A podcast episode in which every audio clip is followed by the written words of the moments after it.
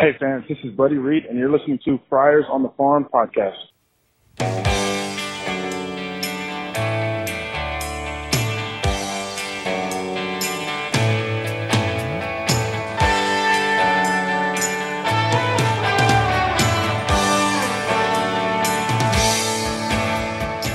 Welcome to Friars on the Farm podcast. I'm Donovan, and via Skype is Roy. You were a patient, patient man last week. I'm a very patient man. It's yes. When when in doubt, don't do anything. Um, we're, well, let's tell people why we're skyping. So my car's in the shop, and uh, I literally this is just how brain dead I am uh, when I'm on break. So I we we talked about podcasting last night. And uh, you know things happened, and we decided to do it tonight. So I packed my bags. All right, I'll be over in about 15 minutes, Roy. I'm literally walking towards my door with all the equipment and remembered, oh, looking for my keys, dude. And then I'm, oh, yeah, I put my car in the shop yesterday morning. hey, you want to Skype this thing? hey, we're oh, making it work. Dude, it's just insane. Um, but, you know, not a lot to talk about. So, what we have for you today is a bunch of the leftover, a bunch of the small little quips, uh, little segments of interviews that we've done uh, during the winter meetings. Uh, really cool stuff. Um, well, you say little. I mean, these, these conversations were like 15, 20 minutes a piece, and then you've got you've got a couple of uh, you know press conferences with Jayce Tingler and AJ Preller, and yeah. this is some interesting stuff that you've got here. Yeah, lots of good stuff, and you know, started off with Jayson Stark. And you know, I think last episode that we talked about the winter meetings, we, uh, you know, we'd said, "Hey, we walked up to Jayson Stark, and he, you know, he was really kind, but said I don't have time." So we really, I mean, at that moment, I'm like, all right, I'm just going to blow him off because he's, I mean, they are busy. Everyone's busy. Uh, we, I was just stopped and shook my hand and, you know, gave me the, the chance to at least say hi. Exactly. I was, ha- I was happy with that. Exactly. But then we were walking in the door after, that was after the Brandios interview, right? Yeah. I think it was after Brandios. We rushed back to the hotel. We walk in the door, and there's Jayson Stark just kind of standing there looking at his phone. And yep, and you because you go try to talk to somebody, which wound up not happening. Uh, but Jayson was kind enough to spend a couple minutes talking to me. Um, so I asked him about his ideas the, uh, that he put together for an article that he had on the Athletic on how to make the winter meetings more interesting. So that was a treat for me to be able to talk to somebody who's in the Hall of Fame. Oh, absolutely. And then, well, we lost you for about 15 seconds there. Um, Absolutely, and for him to do it, like, and I came back and I let you walk over to him, and and you know didn't want to like bum rush him with two people going, hey, what's going on? I walked over there, and then you know he's like, yeah, that's Rule Five nerds, and I'm like, yes, Jayson Stark just called Roy a nerd, like that's so cool. Um, we're all nerds. We're all baseball nerds here. God, you know, and uh, I, so I was over at the over at the Hilton. I was I was think I was waiting for Jason or, or for Jeff, uh, Jeff Lantz of MILB and Joshua and Samantha are co-agents for uh, Carlos Asuaje, amongst other players like Jordan uh, Jordan Guerrero. And he's like, "Hey, Fresno from I know you." Are, he said, "Like I know you guys." I'm like, "Dude, really? Who are you?" He's like, "I'm Carlos Asuaje's agent." I'm like, "Fantastic! You want to talk to me for five minutes?" He's like, "Yeah." so he approached you. Yeah, he approached me, and I was like, "Wow!" It was kind of like when we were in the Peebo, and and the one woman comes by and goes, "Oh, I love you guys." We're like, "We don't know you." He's like, "Yeah." like, wait, know who we are? right. It's kind of cool. And so we got about uh, about seven, ten, about seven to ten minutes with uh, with Josh and Sam talking about you know agents. And I asked Sam about you know being a woman in a, in a you know male dominated kind of profession. Um, and then also we have an interview with Dominic Lorenz, who was at the Peebo, and he was also looking for a job and it's cool, kind of cool because he hooked up with two people from the Rancho Cucamonga Quakes, uh, who he knew that were also there looking for jobs, and uh, it was cool to have kind of him take those two people under his wing, and they knew each other, so you know you're not hanging out in these things with people you don't know. Uh, so we talked to them for about 15 minutes, and then mixing that with uh, the Jayce Tingler interview and the AJ Preller interview, you got about an hour's worth of content. So overall, it was a whirlwind of a week. What is your general impression of the winter meetings for the people that couldn't go there to experience it themselves? Um, even for the common fan, like last time I went, we went as fans, and you walk down Like you're like you recognize people you know. You're like, oh my god, that's Jim Leyland. Oh, I told Steve Phillips, um, the old Phillies GM, and I think he's on baseball tonight now. I'm like, hey, can you? I need to get the milk for the coffee. And he's like, yeah, yeah, you know. And I didn't go, hey, Steve Phillips. I'm like, hey, excuse me. Like you, yeah, I'm standing in line with you know. Uh, Jason Amzinger, Amzinger, and uh, Brian Kenny. They're like two people in front of me in line. Everywhere you go as a fan, you're like, oh my god, oh my god, oh my god. And as someone who was there to create content and actually had a purpose to be there, I thought I was really well prepared. Like I had questions for Ken Rosenthal, I had questions for national, you know, national media, I had questions for all these other people. And then you walk in, you're going, I could spend 15 minutes with that guy. I could spend an hour with that. I just came, I was just way underprepared for anything. You know what I mean? There's just so many ways you can just talk to people all day. Jayson Stark. I mean, we could have spent half an hour just talking baseball with Jayson Stark if he would allowed us to do that. Yeah, after I, after I turned off the record, he started talking to us about Wil Myers and the Padres. Are they really going to attach prospects to him to trade him? Yeah. And all of this. And we started having a conversation. It was almost like Yeah. talking about about it. And because it was funny when I saw him standing there. Oh wait, there he is. I can talk to him. And then, oh crap, what am I going to say? What am I going to ask him? What are we going to talk about? And I had to kind of rack my brain for a second to come up with something. But as long as you just say, "Hey, how's it going?" Good, and you ask them a question, boo, it's like a starting point. They just start going. Um, you know, and it's funny. It's those times, you know, talking to Josh, talking to, to Sam and and Joshua, and talking to Jeff. All these off, kind of like off the mic, uh, was much more. You know, they were open with the interviews, and that was fantastic.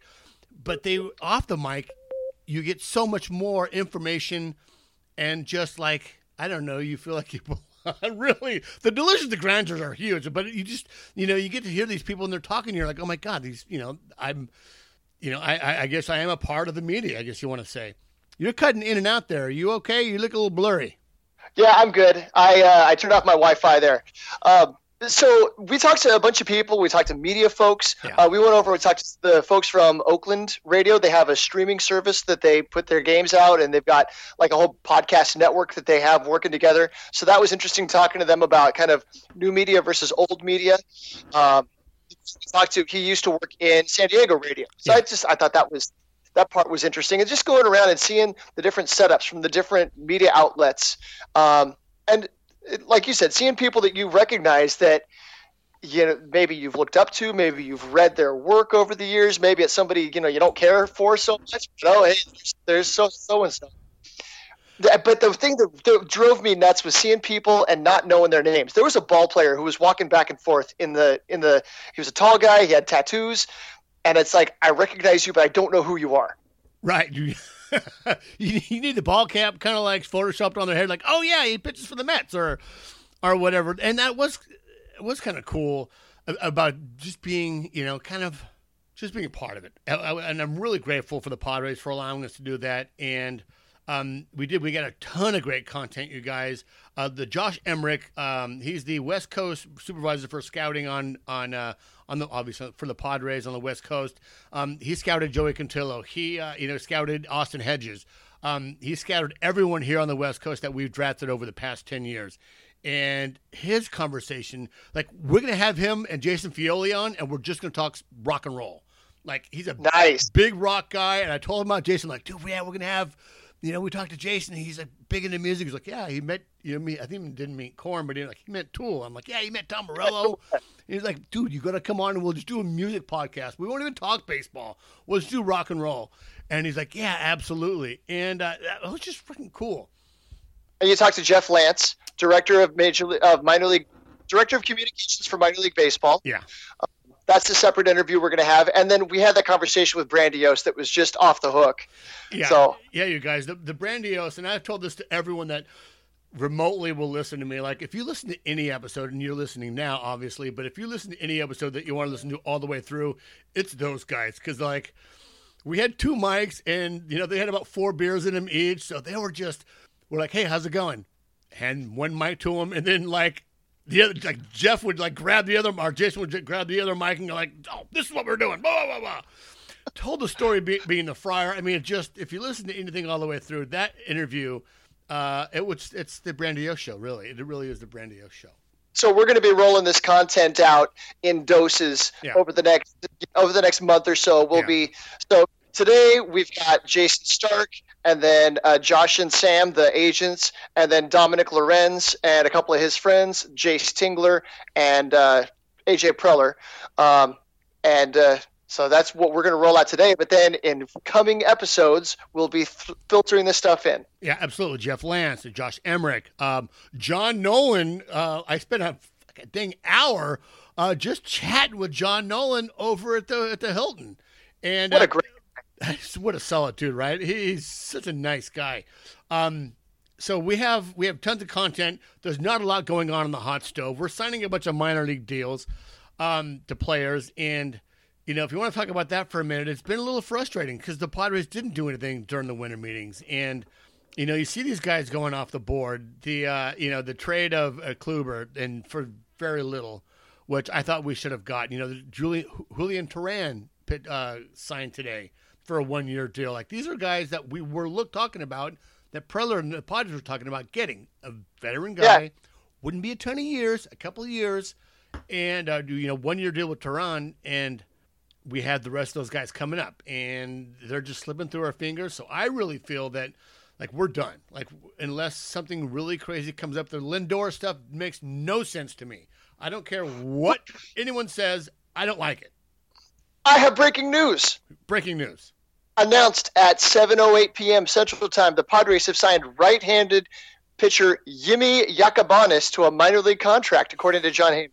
Breaking, breaking, breaking news. Another minor league deal. Yeah, so I mean, uh, they signed Kyle Barraclough the other day. they signed um, who did they? They signed uh, a guy named Ch- Chih-Wei Hu. Wei Chi Hu. I, I don't remember the guy's name, but he's a re- reliever. He made a major league appearance with the uh, with the Rays a few years ago. So it's it's kind of low level stuff. Right. But the interesting part of that is the team does seem to have a, a, a way of finding kind of people with a little bit of an un, uh, unlockable talent Right. and then they give them to Darren Balsley, and you get a waiver wire pickup that winds up becoming an okay, useful reliever. right. Well, Balls is no longer with us, so it's Larry Rothschild's going to have to do the magic. And these are all depth. These are all guys in the depth. No, no, Balsley's still around, Right. Right. Right. Right. Right. But the, with the but major. he's just not the pitching coach. Ah, that's right. He's in the system, so you'll probably get him in El Paso and Amarillo and all over. There's not a whole lot going on in the major league side, and minor league side, you got the stuff in the Dominican and Panama and all this. But we'll talk about that next time. Absolutely. Until then, you guys check out these uh, segments, and uh, we'll talk to you later. Take it to the heart. The waiting is the hardest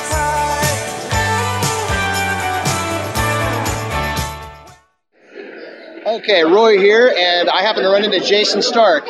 Uh, Jayson, I've, I've read your reading for your writing for 20 years. I appreciate what you do. Thank and you. Congratulations for winning the Ford C. Frick Award. No, it was, Just- the, it was the J.G. Taylor Spink Award, but equally cool. that, that's amazing.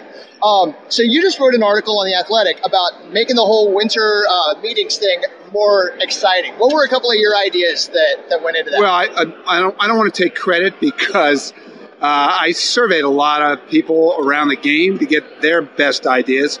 I had a few, but I had I got so many good ones. We didn't need a lot from me. I, my absolute favorite was, and this- came from Ned Colletti, the former Giants general manager.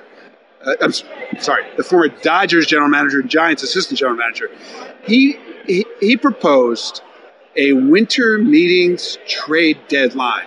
So like Tuesday, four o'clock at the meetings, no more trades until February fifteenth. But two hours later, what would happen? We'd have a, the free agent signing window would open. You could talk to free agents before then, but you couldn't actually sign any until 6 p.m. until on that Tuesday. So well, I don't know what the record is for most transactions in one day at the winter meetings, but I think we would set it if we ever did that. But there are lots of really cool ideas. Uh, there was an international signing auction. that was really interesting. Right, that'll never happen, by the way. Dra- draft lottery, general managers roundtable because we don't ever hear from them. The one that made the most sense to me was the Yeah. Rule 5 draft. Have the Rule 5 draft at the Yes. first day or right before, so then Right. everything's settled. Right now, the, I, I don't know if you're aware, the Padres have three trades with the player to be named later that are open right now. Yeah, and they can't name the player to be named later after the Rule Five. That's crazy. Right. So start start the winter meetings with the Rule Five draft, so everybody knows what where their roster stands. It actually would produce a lot more activity than most people realize. Just the Rule Five geeks know, right? Yeah, You that's me. right. we pay a lot of attention to that because the Padres have been crazy active in the Rule 5 the last few years. Yeah. And now with these player to be named later open, it's it's open ended and it it's it leaves this kind of uneasy feeling throughout the whole week like what's going to happen we don't know we would You're uneasy, known- are you? well i mean a little bit because we care about the prospects we want to know what's going on so we're paying attention to these guys up in uh, lake elsinore there's a bunch of those guys we've talked to, yeah we're kind of worried. so are they going to stay or are they going to go They want to know. All right, of course yeah. Well, thank you so much for taking the time. I just wanted to stop. I know you're a busy guy, so I appreciate it so much. Thank you. I enjoyed it. Thanks. The waiting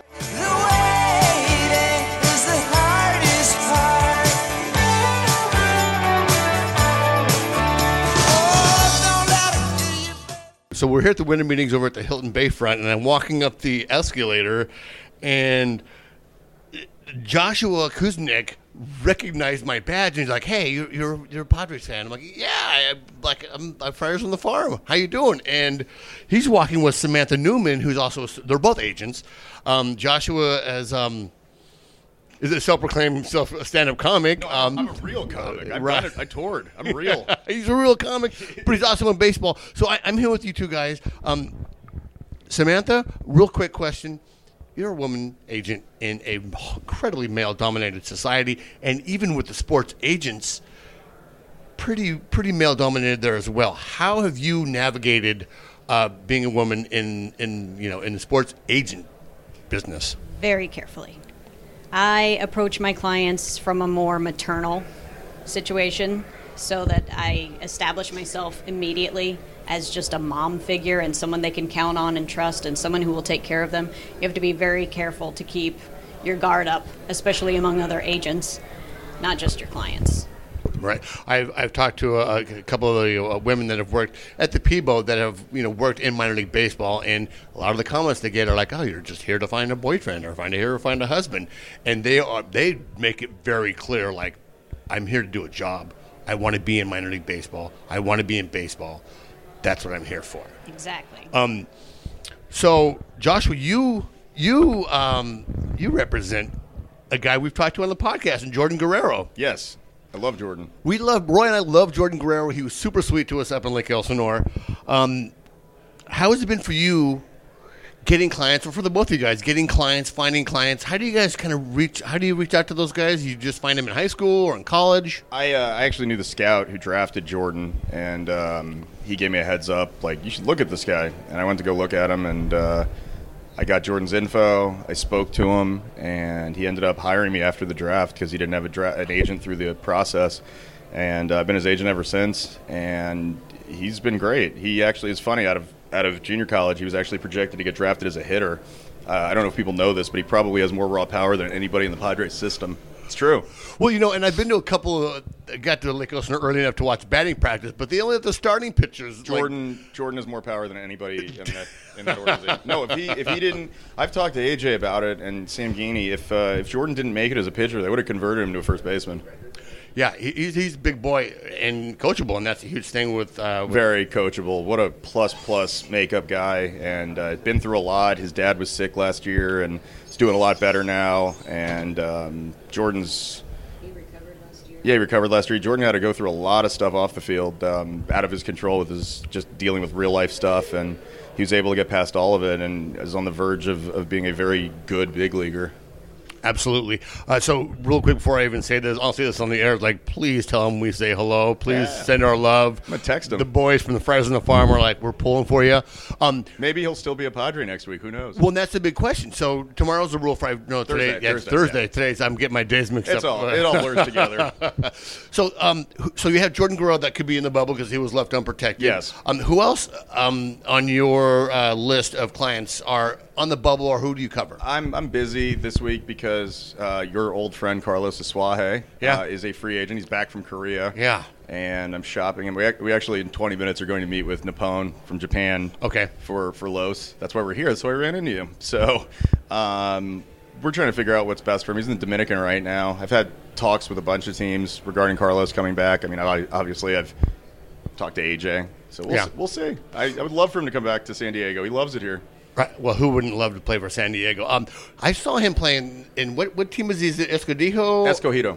Escogido, where uh, Jayce Tingler, the Padres' new Right, manager, right, is right. from, Same- where where Josh Correct. Naylor played. So it was it would have almost been kind of nice if he did re-sign with the Padres in some minor league capacity, Yeah. depth, depth position. There's there's a chance, especially I, I I mean, got to identify that a few weeks ago when they traded Urias. So, I mean, Carlos has no hard feelings towards the club. They were great to him. Um, it wasn't his choice to leave. He Right. went to Texas, and then he, we got a deal in Korea because I was better than him going to the minors with, with Texas potentially. So, uh, he came back from Korea, uh, signed with the Diamondbacks, didn't work out there, and is a free agent now. And uh, excited to see what this week's going to bring for him. I think uh, I think he's going to have a really good bounce back year, and currently he's leading the uh, Dominican League in everything, even though it's like ten days. Right. He's playing great. um, do you also do any of his dealings with his gaming company? I, uh, not yes. All right. I just stumped the agent. No, Yeah. no. I, I yes. It's just it's complicated. It's complicated. Because we, we we started an esports company, and I'm actually doing less baseball work now, so I can go work in esports. My, Okay. Myself and Samantha. Excellent. We're doing a lot more esports up now. I have nothing to do with Motivate Gaming, but Carlos and I work on esports with other stuff together, and uh, it's amazing. He actually, it's it's insane to think of this. He was a, he's a two sport athlete in, in these in this world because Yeah, because of the esports. Right, PlayStation, um, Sony gave him like fifty grand last year to be an ambassador for him. And Really? He made more money than like big league all stars off the field by doing that. Yeah. I mean, I told them like, "Hey, we represent these all stars," and they're like, "No, we want Asuaje." I'm like, Right. "Oh my god, that's awesome." And it's a big business. You know, it's funny. Yesterday, I was here on Sunday, and uh, over at the convention center, I accidentally walked into a Pokemon tournament. You know, and there were adult men in like softball uh-huh. type jerseys, Yep. like going to play Pokemon. And it's you know esports, e gaming, all this, all, all Yep. this new uh, Blake form Snell of- does it. Is is huge, right? Which which you know begs my next question is like. Have you now told him to be mindful? And that mean necessarily with him being mindful of what he says, but like these guys are coming on, they're they're going on. Was it Twitch? Yes, Twitch. On Twitch, you know, they're streaming this stuff live, Yep.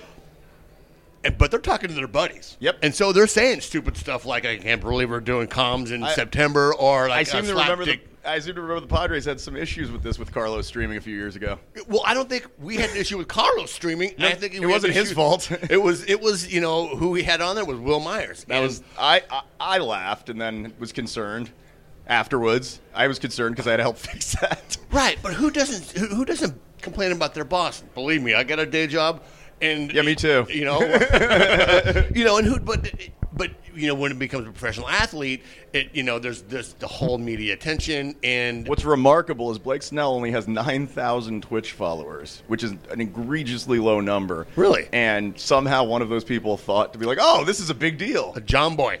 I guess Jomboy's. I was on his podcast yesterday. Oh, nice. I was on it a year ago. I love those guys. Yeah, he he was the one who tweeted that out. Um, but I want to talk to you, Samantha, for a little bit. What um, and you got what? Woo! They weren't the timer. I got No, like it's not the time. oh, a text message. Okay, in breaking news on the podcast that'll post like tomorrow. um, so Samantha, who else do you who else do you represent? Uh, Josh and I represent the guys together. Okay. But um, I'm working with Milton Ramos in Colombia right now, and Max Max Burt, Mickey Gasper, Chris Dula. So a lot of minor league guys. Okay, Reggie McLean with the Mariners. so um, God, you know, Sam, uh, let's talk about those guys. You know, uh, working for Reggie. Oh, working with Reggie is fantastic.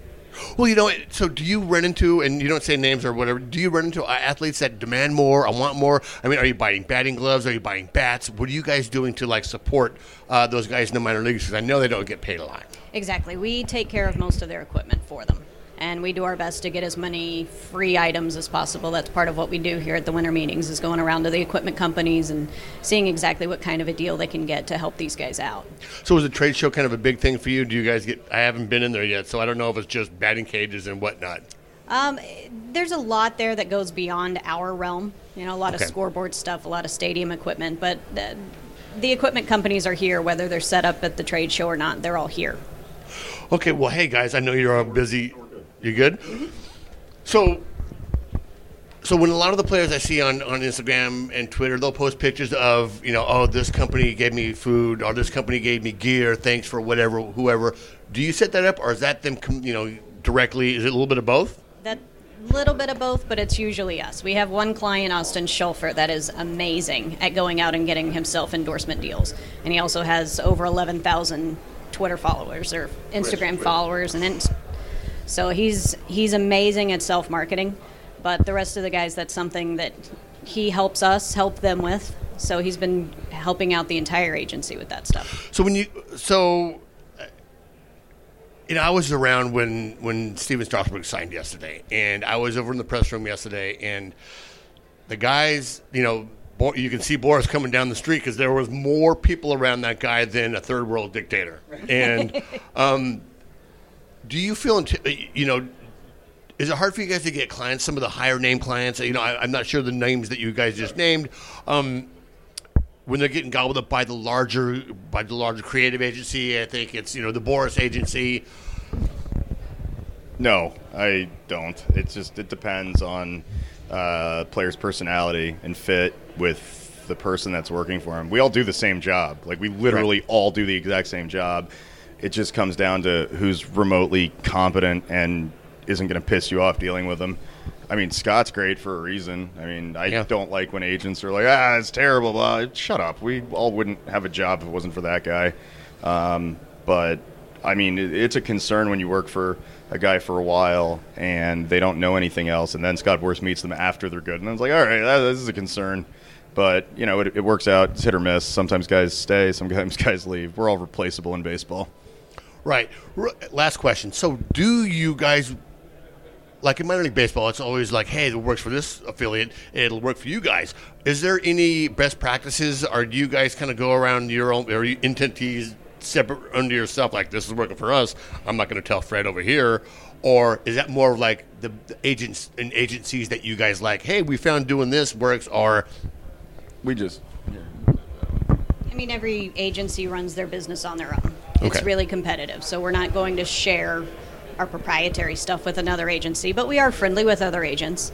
And, you know, if, if we see that there's a Spanish speaking player that's really great and neither one of us speak Spanish, sure, we'll give a heads up to our friend that does speak Spanish and only represent Spanish speaking athletes. Oh, interesting. So there's, there's those kinds of relationships for sure. But, but I, would, I would certainly say that, um, like, you know, I'm in Florida. If there was another agent in Florida, yeah, I'm, I'm not going to help him. Like, if there was a building burning, I'd, I'd maybe call for help, but Right. like, I would like lock the, I would lock the door behind me. call me, through your. car- Yeah, I just, I just like, it's like, oh, there's an agent in the building and it's burning. It's like, yeah, but the door's locked. Just call for help. A lot of agents come from the law profession, or No, neither of us. neither. No, I was a scout. I, I uh, funny story. Um, I used to sell autographs, and uh, when I was a kid, and I'd go to hotels and minor league games, and I'd get autographs, and Yeah. I kind of taught myself how to scout before the internet. And then one of those games, a guy from the White Sox was impressed by me. And uh, gave me his card. And when I got to college the next year, and I was 19, he helped me uh, get into bird dog scouting. And I asked him one day, it was a very pivotal moment. I go, uh, so like if I find the next Babe Ruth, how much money do I get? And he's like, you get your salary. I'm like, well, how do I get the money? And he goes, you got to be an agent. I'm like, okay, well, I'm going to do that. And I quit. And then as first player I ever signed, got to the big leagues. So I was I was actually the youngest certified agent in history for a while. S- Hem, Sam, sorry, Samantha. How'd you get your start? I started out working in trading cards. So my job was to negotiate autograph deals with the agents. Yes, you and came- yeah, and to travel around and actually get the autographs from the players themselves. So through that I was able to meet every agent in every industry and most of the athletes. And then I worked with the NBA pretty closely, and Like who? Josh always has me brag about this one. I was uh, the corporate liaison to Kobe Bryant for two years Okay. with Panini, so I was flying out to see him once a month to do private signings. So you can lend me like fifty bucks to buy lunch here. I'm kidding. I'm kidding. I really appreciate the time, you guys. Running Yeah, into you. Go. Good luck with the Nippon baseball guys. Thank you so um, Godspeed, and we'll talk soon. Sounds good. Thank you.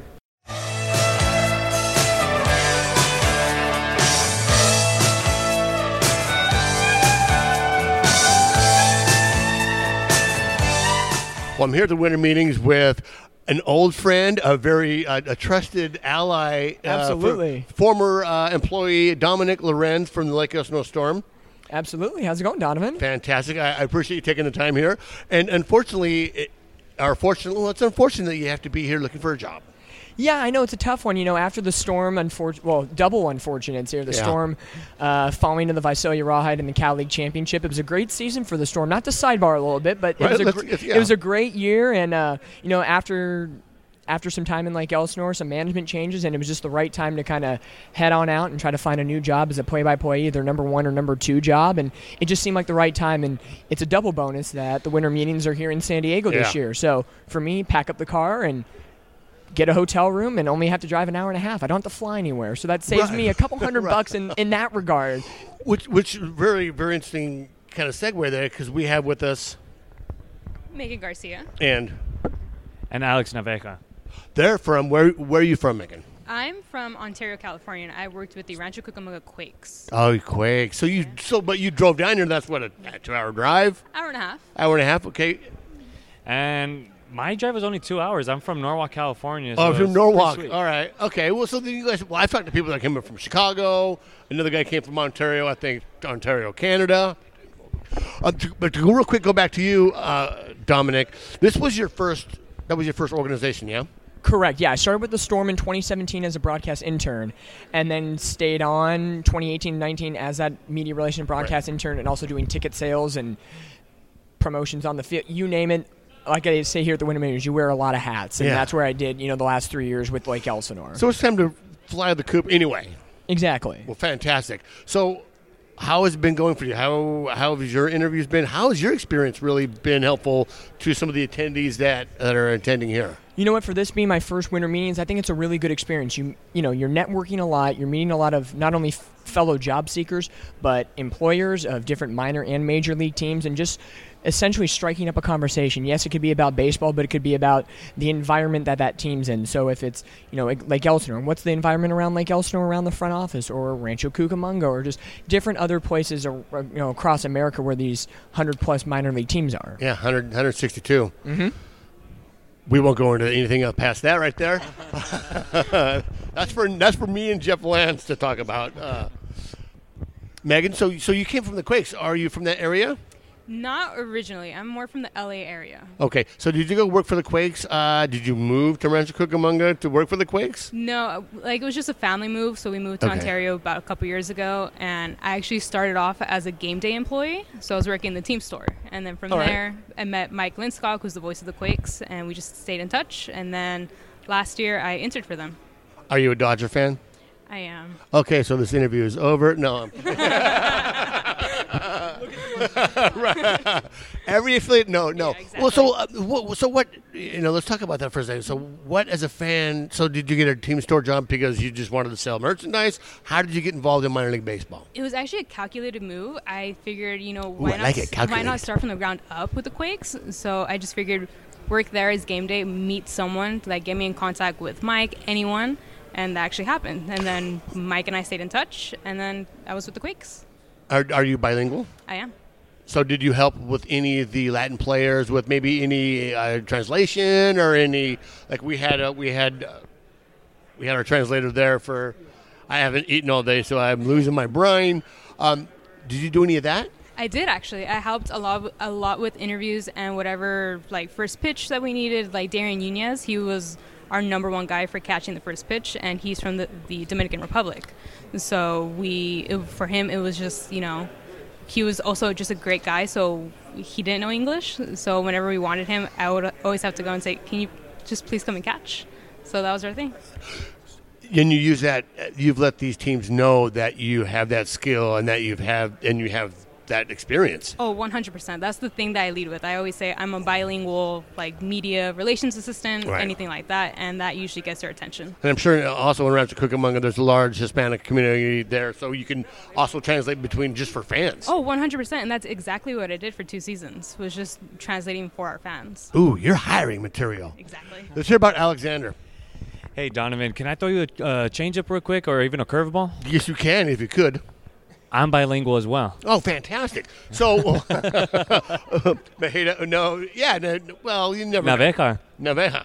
Um, where did you? So you you came. You're from Norwalk. Did you do any? Have you? What interests you into coming into minor league baseball?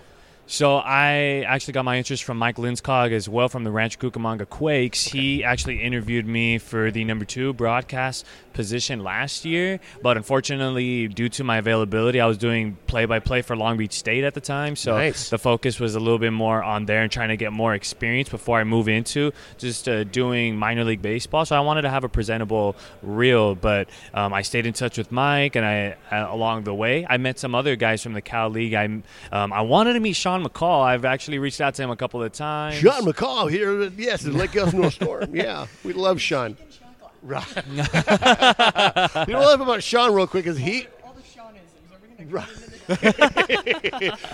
he is sassy when it comes to the league. Where was that ball? Uh, where was that strike umpire? I don't know. I love that he's sassy, but go on. We're, Uh, I've actually worked with Jason Schwartz. What a small world when I went to Long Beach State. I was working for the radio station there, and Jason Schwartz is actually the voice of the men's basketball team. So I was working alongside with him, and once I saw Lancaster Jethawks, the media relations and broadcaster, Jason Schwartz. Is it the Jason Schwartz? But it was the Jason Schwartz. So I, I got in touch with him. I said, hey, uh, you don't happen to be the, the Lancaster JetHawks broadcaster, are you? And he said, yes, I am. I like, oh, wow. So we just reset that, communication and said, hey, we've been working together for two years, but we've never seen each other's face because of radio. So what a small world it is. We all have a face.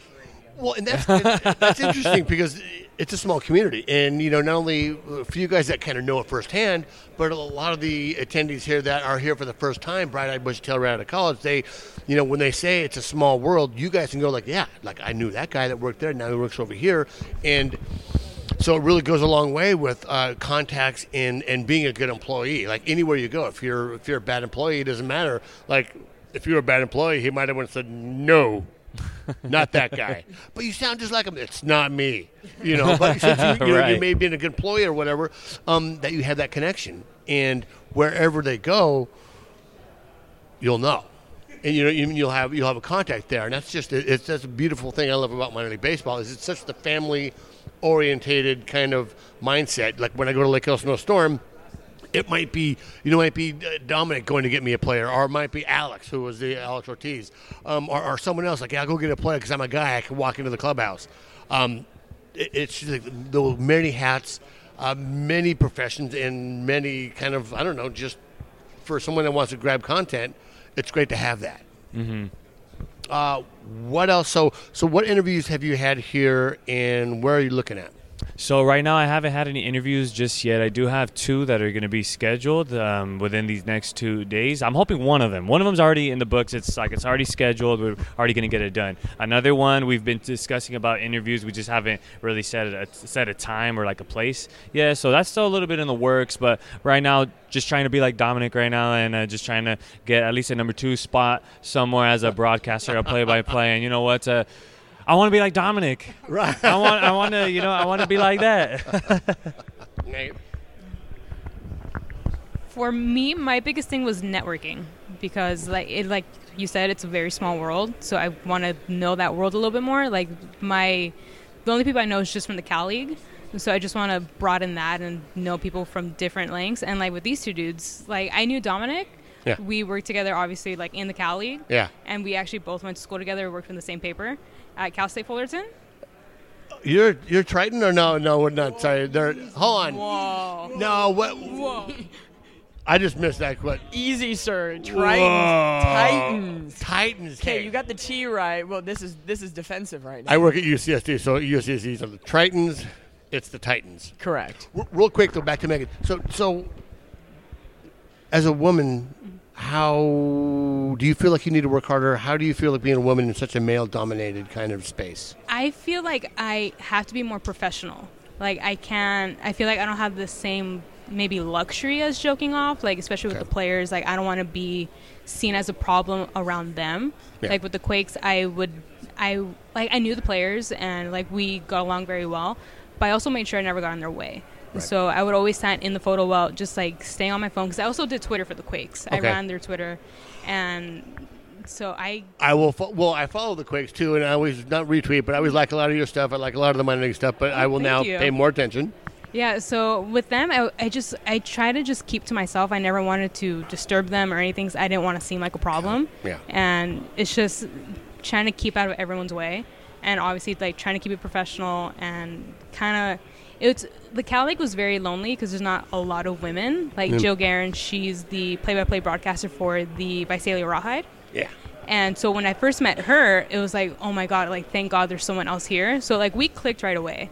And with everyone else, like the guys are super nice, super friendly, but again, it is a pretty lonely world. So just trying to keep it bright and shiny and So, so in Lake Elsinore, the uh, you know the press box is right next to the visiting uh, broadcast booth. And when Visalia came through, I followed her on Twitter. I follow Visalia obviously on Twitter.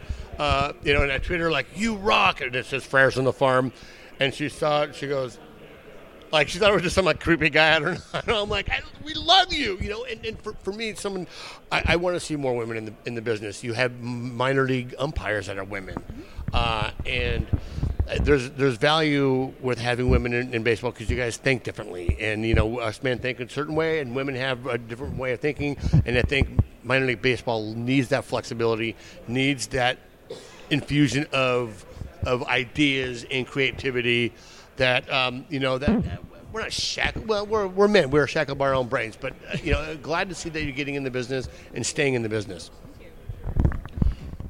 Dominic, I did social media too for Lake Elsinore. yes, and I liked and retweeted everything. Oh, now we're getting into Quakes for a story. We're bringing up the past in the present. Oh my gosh, it's happening. Well, my quick question to you guys. Um, So, being in the Cal League, do do you feel superior to other leagues because it never snows here? Like the Sally, you know, like I don't know, in some of the other leagues it snows and there's weather, and you know, it's it's not California. No, you know, okay, 2019 was a different breed because we did have bad rain. That is true, and Lake Elsinore, I believe, I don't know if we have it on. If they have it on record, but I believe we set a record for the amount of times we actually unrolled the tarp, discounting the ritual preseason. Let's practice the tarp roll if we ever need Right. it.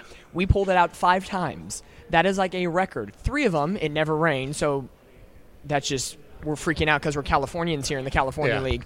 But you know, besides the weather factor, I don't think I feel superior because you know the Cal League is only eight teams. Yeah. You know, four in the north, four in the south. It used to be ten, minus you know Bakersfield and High Desert. Uh, may they rest in peace. Uh, Mavs, love the Mavs. Oh, the we Mavs. love them all. But if you think about it, I think with eight teams, I think I don't want to say it gives you an advantage, but it gives you more of an insight because it's a tight knit league. Yeah. You know, the Midwest League has so many teams, and the Southern League has so many teams. I think in Cal League, you get to know everybody. So at least within the broadcast and media relations, I got to know all the broadcasters. I got to know all their media relation people, and even some of their interns.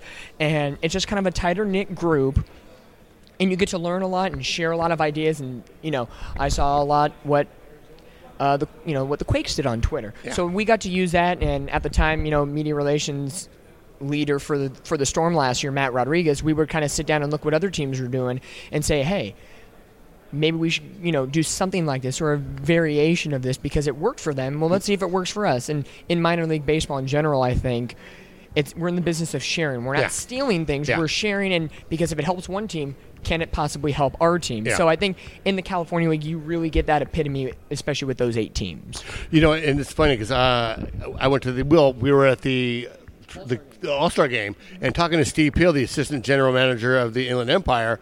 Um, I was talking to him about people, and he's like, "Yeah, yeah, I really like the the Storm's social media. Like, I can't remember their GM's name, but he's like, yeah, Art, you know, my boss says we really need to do more, you know, social media like the Storm do." And I'm like, That's excellent. Well, then you talk to Dominic about that, or you know, talk to those guys about that.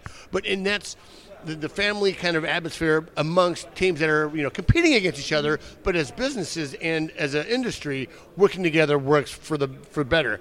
Uh, we just I just got off of um, I, I talked to David.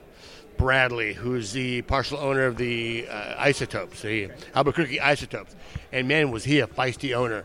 Um, but he talked about that. He's like, the thing I love about minor league baseball is, you know, everywhere you go, it's I win or you lose, or you lose and I win. It's black or white. In, in minor league baseball, if one works, if something works for one affiliate, it works for all affiliates, or it can work for all affiliates, and you guys are more eager to share that information, which I think is really cool. Well, I really appreciate you guys taking the time to talk to me. Um, I'm going to grab all your Twitter handles if you want to give your Twitter shout outs uh, for people to follow you. I get to go first. Go ahead. of honor. Uh, so for me, first name Dominic, last name Lorenz, and on Twitter it's uh, at sportsmouth95. All right, my Twitter is at Garcia Megan underscore, and I tweet a lot about sports, a lot of Spanish stuff. Well, that's good. And a lot of TV because that's really the only three things I do. Okay. Well, this is Alex Naveja, and my Twitter is um, at Alex J, and then it's Naveja N A V as in Victor E J A. And my Twitter, I'm usually doing it about my Cal State San Marcos stuff. And I know you're gonna hate me right now because you're UC San Diego. We are. yeah, we're going D1. We're going D1 really oh, I soon. know you're, you're moving away, so it doesn't matter. You guys could, you guys have bragging rights. We're D1 now. You, we're not in the Bruh. CCAA no more. That's fantastic. Well, I really appreciate you guys uh, talking to me. Thank you so much. Thank you so much for having us on.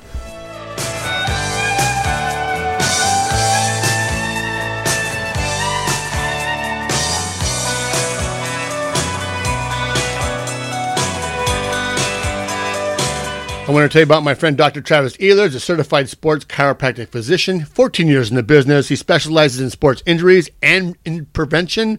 He works with high school, college, and several local professional athletes, including athletes at the U.S. Olympic Center in Chula Vista. He goes to the NFL Combine every year. Uh, he'll fix you up. God, he he fixed me up, and really, to this day, I I really credit him for not only saving my my rec baseball career, but my work career because I run around the kitchen all day, and you can't do it with a sciatica, or you can't do it with bad hips, and you can't do it with a you know with a spine out of adjustment. So give him a call at 844-627-4763. I'll go to drtravisehlers.com. That's D R T R A V I S E H L E R S dot com and make an appointment today.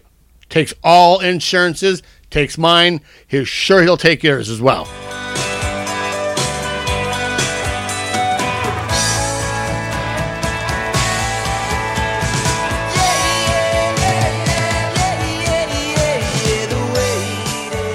Thank you. Um, let's talk about, you know, you have great players in the team. Um, is that part of, you know, good enough reason, you know, to take this job?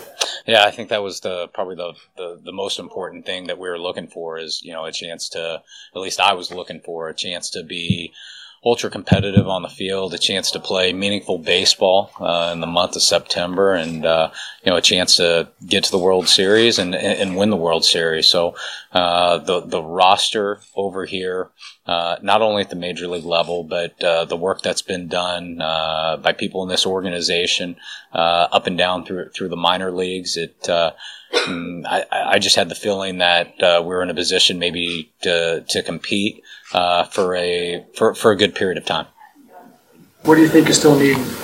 Where, where need improvement? I think we're always looking for balance. Um, I'm really happy with uh, a lot of the acquisitions and and uh, moves that have been made. Primarily the the week before, um, you know, whether you're talking, you know, Pomerantz and Davies and and Profar and Pham and Grisham and and uh, so so I still think we're we're a work in progress. Um, you know, the, the, the truth is is uh, we're we're going to need you know players uh, that are whether they're coming in or whether they've um, been here in the past. There are going to be areas that we have to improve if we want to play. Um, you know, playoff baseball, and I think the good thing is we've got the players uh, that are capable of doing it. What do you view as the strengths of this roster? Um, I don't think enough people talk about uh, some of the pitching depth and, and the starting pitching. Uh, we're going to need some breaks. We're going to need some good health. I'm, I'm excited about whether it's Paddock, whether it's Lamet, whether it's Richards, uh, Davies, uh, Lucchesi, Quantrill. Um, I'm excited about some of the depth, whether we're talking uh, Morejon or Bolaños or, or Baez, and we haven't even gotten to uh, Gore and Patino. Um, uh, I like what's going on with the bullpen. Obviously, Kirby Yates, what he's been able to do the last couple years. Pomerantz, um, you've seen what, what what he did when he went to the bullpen with Milwaukee down the stretch. Um, uh, the power arm and Munoz, Strom, I'm leaving guys off as well. Uh, so I'm kind of excited for some of the, the, the pitching depth. And, uh, you know, you look up, you know, throughout the, with, with the pitching depth and you look up, uh, um, the infield defense, uh, I, I, think it's our goal. We should be the best uh, infield defense in the game of baseball. Whether it's you know Machado and Tatis, and you know we got to get Profar. He's got to get back on track, especially with his throwing, and and Hosmer defensively at first. Um, I think we've got really good range. We've got good hands. We've got good decision makers, and and um, you know, so between the, the pitching and the defense, those are kind of two areas that I that, that I'm hoping we're going to be pretty strong at. Speaking of the pitching depth, well, you made about having a, a established guy, a number one, you know, a Scherzer, a Cole, somebody like that. Is that overblown in baseball circles, or does it really make a big difference to have that stopper at top of that rotation? And I, I think each team's built a little bit different. I mean, you, you can make an argument that uh, you know Garrett Richards being a when I saw him at, at, at Anaheim, he was uh, not only was one of the dirtiest pitchers that our hitters would come back talking about it. You could argue, is he a number one? Is he a number two? Um, Lamet uh, is as filthy as uh, can be at times. Um, Paddock is, is is working towards that. So look, we're we're going to need some breaks. We're going to need some some good health along the way, and and uh, I think like the the main message is with, with all the guys, you know, we're, we're going to be asking them to prepare each day, to work each day, uh, to be active, whether it's in the gym, to take care of uh, everything that they got to do before the day, and we're going to be looking for guys to take steps forward in their progress. What are the primary? First year in the organization and first year as a manager, what do you most want to accomplish between now and spring training that you feel comfortable? Yeah. Yeah, I, I want to continue to meet with players, whether that's one on one or one on four in groups. I want to I want to establish uh, you know just better relationships with those guys, uh, whether that's on the phone or whether that's traveling to see. Um, if there's anything that we can get done, uh, continue to stay in contact. I want to make their experience when they go to spring training and uh, whether I'm on the field or in the clubhouse, I want it to be as comfortable for them. Um, you know, we've been traveling around. I think the, the, the month of December, the, most of the guys are, they're working on their speed. They're working on their agility. Uh, they're working in the weight room. They're getting stronger. They're getting more flexible, all those things. Uh, what's exciting is when it starts to shift to baseball skill the month of January and December as they start hitting, they start throwing, they start working on their defense. And so, um, you know, the, the next two months, we want to continue to see that progression as we lead to spring training. What are the duties of the associate manager? Yeah, uh, basically, um, my right hand man, Skip, is uh, I'm gonna I'm gonna be leaning on him for a lot of things, uh, whether that's in game strategy, uh, whether that's the work that is done with the players um, uh, before the game, if that's game planning, scheduling. Um, I'm going to be relying on a team, uh, not just Skip, but it's going to be all members of the staff, whether that's Larry, whether that's Bobby uh, Bobby D. Um, you know, I'm gonna be going from all across uh, of the board, and that's the one thing that I ask out of that group um, is that they fire their ideas, especially in the game. Uh, I like I like hearing um, uh, thoughts. I like I, I, I, can process information and make a call, but uh, um, it's it's a group of confident men that's not going to be uh, afraid to express their thoughts and what they're seeing in the game. Jason, with the addition of the 26 man roster spot, particularly with the player development background, how is that going to affect not only how you operate the major roster, but even just treating the organization, maybe application for the pure speed guy or the pure platoon guy to have an avenue? Yeah, we're we're not there. We we haven't really talked strategy on how to use that that 26 guy right now. We're um um that that'll probably be a couple weeks down, and, and then obviously we're going to want to see the guys uh, in in spring training. So Um, we, we haven't really talked strategy, but it does give you a lot of open endness. Do you want a defensive guy? Do you want a, a bat coming in off the bench, whether that's left, right handed? Um, you know, somebody to steal a base, somebody to play specifically uh, defensively. It gives you a lot of flexibility. Do you want to think about carrying a third catcher? Um, we haven't been in deep discussion quite yet on exactly what route we want to go. Jayce, it's been quite a whirlwind for you. Started off nine and one, and then you call. This, this, is winter like for you in that sense. Yeah, it was uh, it was exciting uh, being being with that Escogido team. That was uh, quite frankly, and you know, since been in been in pro ball since 2003. That was it was a short period of time, but it was it, it was one of the, the, the funnest moments or times I've had in uh, baseball. The way the group was playing down there, the energy. Um, the guys were rocking and rolling. And then so, you know, to get the call, I was basically in the third inning of a game. Um, you know, you get the call and, uh, you're, you're completely overwhelmed. Took about a minute. I dropped to my knees and, um, you know, you get up, you, you accept the job, and uh, I still had six more innings to go manage, and then obviously you get on a plane and, and go out. So I'm super grateful for, for the opportunity being over there. I'm, I'm, I'm grateful for uh, the way the Dominicans, not only the, the, the players, the staff, uh, the people treated me over there, um, and uh, I, I'll be going back there shortly. Um, a to see some of the players uh, that, that are with the Padres, and also to check back in with some of the Escogido guys. Every day I follow the. Uh, I'm still on the, the, the the text line. I'm getting updates on who's off the roster, who's on, and then I watch the highlights every day on YouTube. So yeah. One of Machado's um, one of Machado's uh, former teammates said that when he is motivated, he is the unquestioned best player in baseball. How do you see yourself as a motivator, and how is your relationship with him coming along at this point?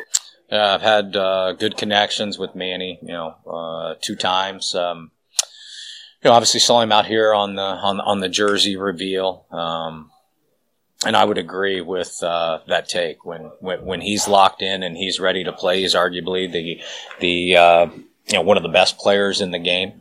Um, how I see myself as a motivator, um, I don't know if I do. Uh, I, I, I think Manny, um, from my discussions with him, is, ready to go this year. Um, he's out there in Miami working like right now, and uh, you know whether it's you know myself or other staff members, um, we're, we're going to be down there a little bit checking in. Uh, it's, it's a fine line. Uh, want to certainly respect everybody's off season, um, but at the same time, you know, we want to. For me personally, I just want to continue for the for the relationship to grow and and just some some uh, small frequent you know check ins. So uh, I'm excited about where where where Manny's going, what he's going to do this year for sure. With the additional staff, what is Glenn Hoffman really going to be like? Yeah, he's going to help out with some of the infield and obviously the uh, the the third base uh, coaching duties, and it's it's good having Glenn, somebody experienced over there. Um, I think uh, there, there's a lot of hard jobs in the game. I think uh, the third base uh, coaching box can be one of the most stressful and and uh, hardest positions in the game, and so uh, being able to rely on his experience and all his time over there and making good decisions, and and uh, hopefully he, you know, he he's a coach that is has a tired arm because we're getting on base and we're scoring runs. So it's it's comforting to have uh, him over there for sure. And going back to uh, Gore and how much does having them waiting in the wings affect your starting pitching rotation plans going forward this offseason? No, I, I don't think it, it, it affects it. I think the, the most important thing is going to be their development. Um, so, you know, n- not to speak on what their plans are in spring training, but uh, I do know our, our group thinks what is important is their continued progression and development going forward. And and uh, if they continue to make progress, obviously they're they're ultra talented. Uh, but we'll we'll rely on uh, you know a pretty big group up there that has a lot of eyes on them that are doing a lot of the heavy lifting with them, working with them on a day to day basis, and you know we'll, we'll we'll trust that group when they're starting to knock on the door and get close. And with your experience in the minors, how do you define major league readiness? Um, are you talking pitching? Are you talking um, you know position players? I, th- I, think like with you know those two is uh, you know are they are they built up to a certain workload? Uh, I, I, think like our biggest responsibility is is making sure they're healthy. We don't want to put them in, in stressful situations when they're not ready to go. And and uh, look, pitchers are getting injured uh, all across the industry, but we need to do everything on our power to make sure that uh, that that we've dotted our I's and crossed our T's. As far as you know, major league ready, uh, we're looking for guys that can uh, command their fastball in in four different quadrants of the zone, that can throw a secondary pitch, whether that's curveball, slider, changeup at, at any time, specifically uh, when they're behind in the count. Um, we're looking for guys to field their position and, and to control the running game and to be able to manage a game and be able to get through an order, um, you know, two to three times, uh, especially for those young guys. So I think we kind of factor all those things in. That, that that's what some of the group will be looking for. How much have you thought about the uh, starting lineup, and can you give the Brown is back a glimpse? Who fits where? Yeah, I started thinking about it, and then I started thinking uh, AJ Preller and his crew. Like I start writing it on the board, and then it constantly changes. So, um, look, have a lot of flexibility in in the lineup. I think, you know, uh, I, I feel like if if we're ready to go out and play tomorrow, like I feel good about it. And there may be some additions, there may be some tr- subtractions. Uh, so I think like right now, um, I haven't really put. Uh, I put things on the board. I did it last week, and then all of a sudden, here came another player or two, and so um, obviously, I play things out. I talk, uh, you know, with the staff on, on ideas, but I think like we're, going to have a chance to have a balanced lineup. Uh, we're hoping to have a group that's maybe on base a little bit more, uh, a group that can manage the zone and, and grind out at bats and certainly, uh, defend their positions and run the base as well. And, and I think some of those additions that, that, that came in last week and, um, I, I think we have a lot of options out there. You mentioned AJ uh, with the recent acquisitions. How much input do you get in those? No, we we sit in there and we we we kick ideas, and uh, you know, uh, really we're relying a lot of the uh, the guys that are that are on the ground, uh, whether that's the scouts um, out there traveling, seeing them. Um, so it, for me, it's a lot of listening. Um, if there's players I've had in the past or ran ran across, uh, we'll, we'll throw ideas down. But that's where AJ and his group's really good. Um, they got a lot of resources, and they do a good job of dividing up those resources and making sure that uh, we're kind of on the target areas that we need. Speed's been really important to AJ, and it sounds like it's important to you too. Speed. There are guys obviously concerned themselves with speed, but the ones that aren't, they're already on the roster. Are you asking specifically to be working on that, or there's specific things that you have to get the whole roster? No, not necessarily. I think uh, in, in in today's game, I think there's opportunities to run. I think there's opportunities to grab uh, 90 feet. Um, whether uh, we can pick up tendencies on a pitcher, um, whether we're at second base and there's a left-handed batter and the third baseman's playing in the six hole or shortstop. Um, but you know, we're asking our guys when, I- when I talk about speed, we're, we're we're talking about yeah, it's something that I think as a group we need to work on and, and run. But we're talking about uh, just an active group that when they show up to the ballpark, that they're um, that they're getting their treatment in, that they're moving around, they're working on their flexibility, they're working on their, it can be speed, it can be power, it can be strength. Uh, we're looking for a healthy group that gets into the gym and uh, does some type of activity a day, whether that's lower body, whether that's upper body, uh, whether that's, you know, total body work, or they're just out there to, to foam roll and, and get more uh, range of motion. Um, I don't. I, I think it's important. I think it's important that you know we're uh, we're active and we're healthy, and it's no different. You know, I, I'm I'm hoping that we can educate our guys on you know whether it's sleep or whether it's nutrition or whether it's hydration. I think everything kind of goes you know hand in hand. There's no doubt that these players have a, a a heavy travel uh, schedule. It's a heavy uh, schedule in the in, in the major leagues, and so uh, we just want to do the best we can at at educating them on on how to stay healthy and stay on the field, which ultimately gives us a chance to be productive and win games. When you talk about speed and the ability to, to, to get bags in, in today's game, how much of that, when you look at Fernando Tatis Jr., do you think that's exactly the kind of guy I'm looking for? yeah, I think I think everybody's looking for that guy. Um, I, I don't even know how to define him. Um, super athletic, fast. Uh, I think we were talking today at lunch. Um, you know, it's almost like he's elastic. He, he's able to change his body, and you see some of the slides. At least I saw him on on the highlight uh, videos, but.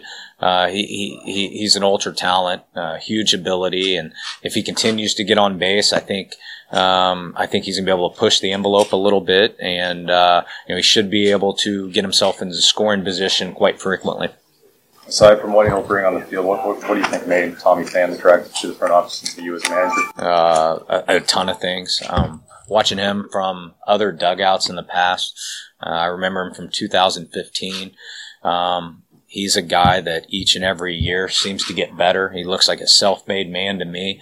Um, he uh, um, continues to, you know, shrink down. Uh, his zone. He he seems to have cut down uh, his strikeouts. He's a threat in the box.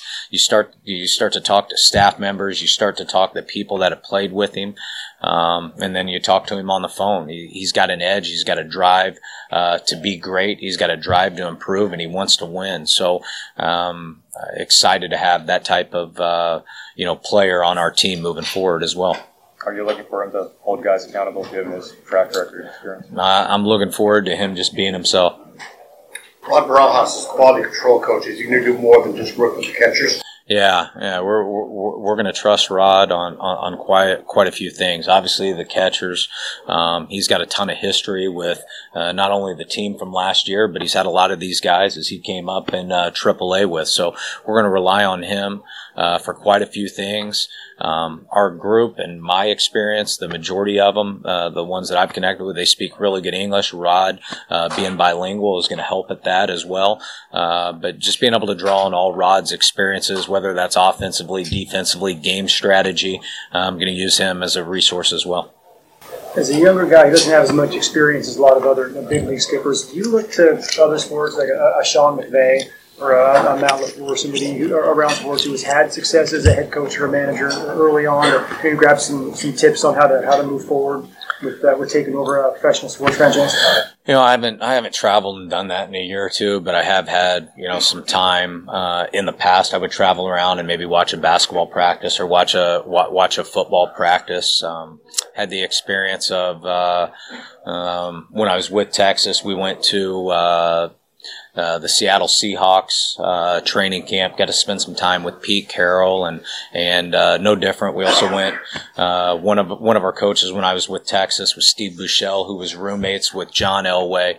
Uh, so when we did a Denver trip, we got to connect with John Elway, who gave us all access into a Broncos training camp years ago. Um, so I've had some of those experiences, but to answer your question, I haven't been able to do that in a year or two. Got time for one or two more. Do you have any previous experience with uh, Bobby Dickerson before he was hired, and how much of his experience with Manny do you think was behind his hire? Yeah, um, no, I, I, I didn't have any experience with him personally. Um, I saw him from across the field, um, and I had admired him. And obviously, when we had a chance to interview him for the bench coach job, um, you know, he, I was coming from winter ball. He drove in from uh, the the Mexican league. Um, met us late night. We had dinner. We talked. We did an interview, and you know, we, we immediately connected. Um, probably the most uh, assuring thing is uh, once we announced that, that, that, that Bobby was going to be the bench coach and work with the infielders, I probably got 45 to 50 texts from people that uh, had played for him, worked with him. Um, you know, it, he's truly an expert at uh, at what he does. He he, he gets uh, infielders better. He gets ball players better. He's done a lot of things in the game, and we look forward to to him to continue to do those things with the Padres.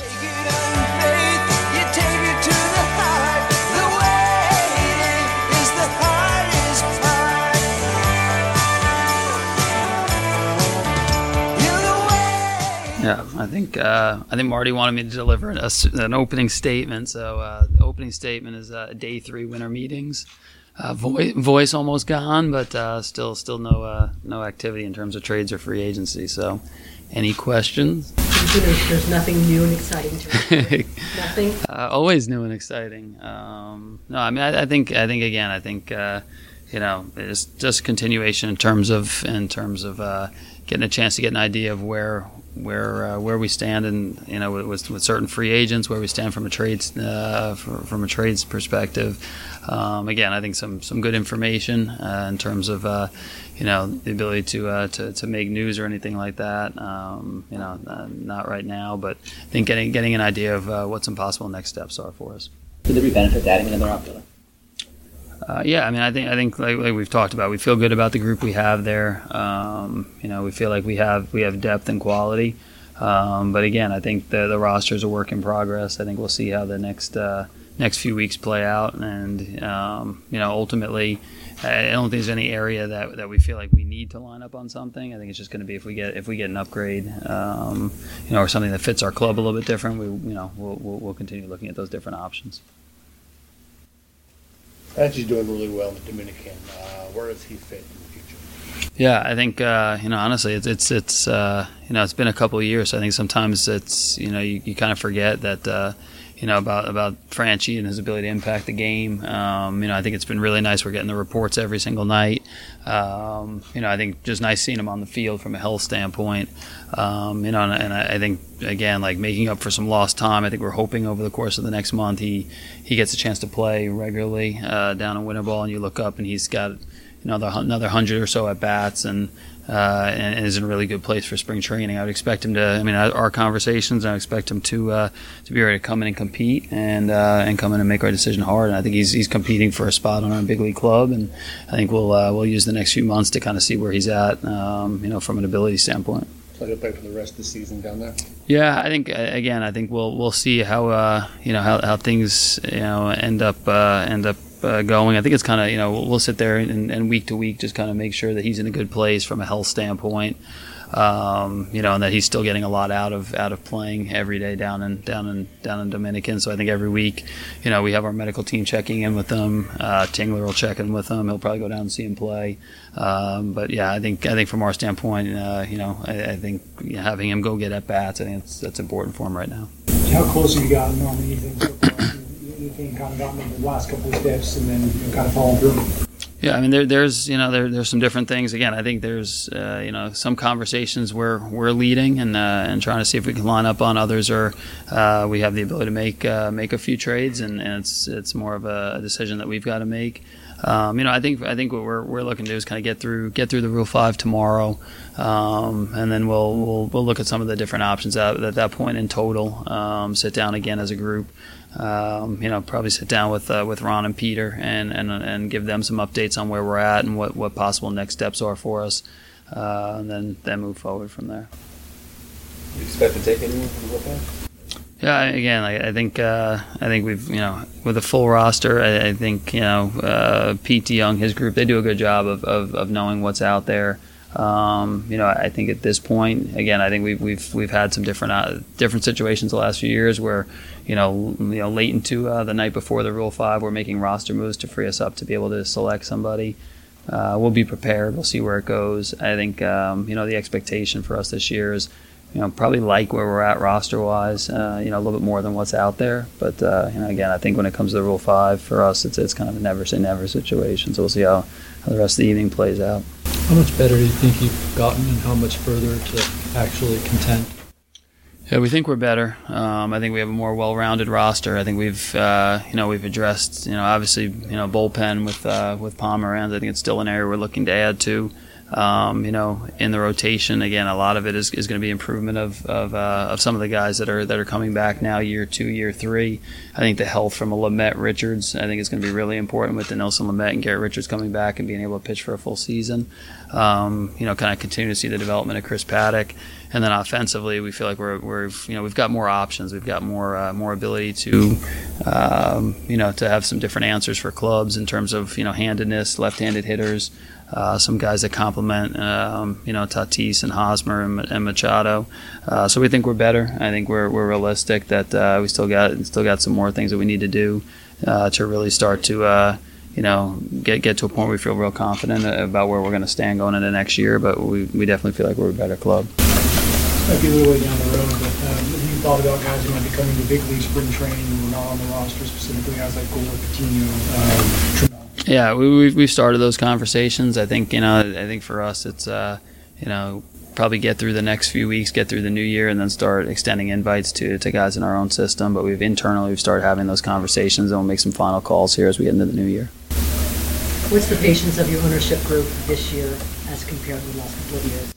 Yeah, I think I think for us, there's you know, it's uh, overall, I think you know, on the same page in terms of Ron, myself, Peter. I think this is a plan that really started four years ago in terms of uh, you know looking at this as a you know getting to a point in time. Honestly, probably probably at the 2020 season that we had you know put together enough talent and, and started to have those talented players get to the big leagues um, together at a similar point in time. Have some payroll flexibility that we could use to add some pieces, and then you know resulting in us um, you know, honestly, starting, you know, I think for us, the goal from when we started this process four years ago was to look at uh, at this decade as a decade that uh, we are going to be successful. So I think everybody's anxious to uh, to start to see that and start to see them move up the standings. Um, you know, but honestly, I think when you sit down with a plan, you never know exactly. Know, we're going to time it up for this year, this point in time.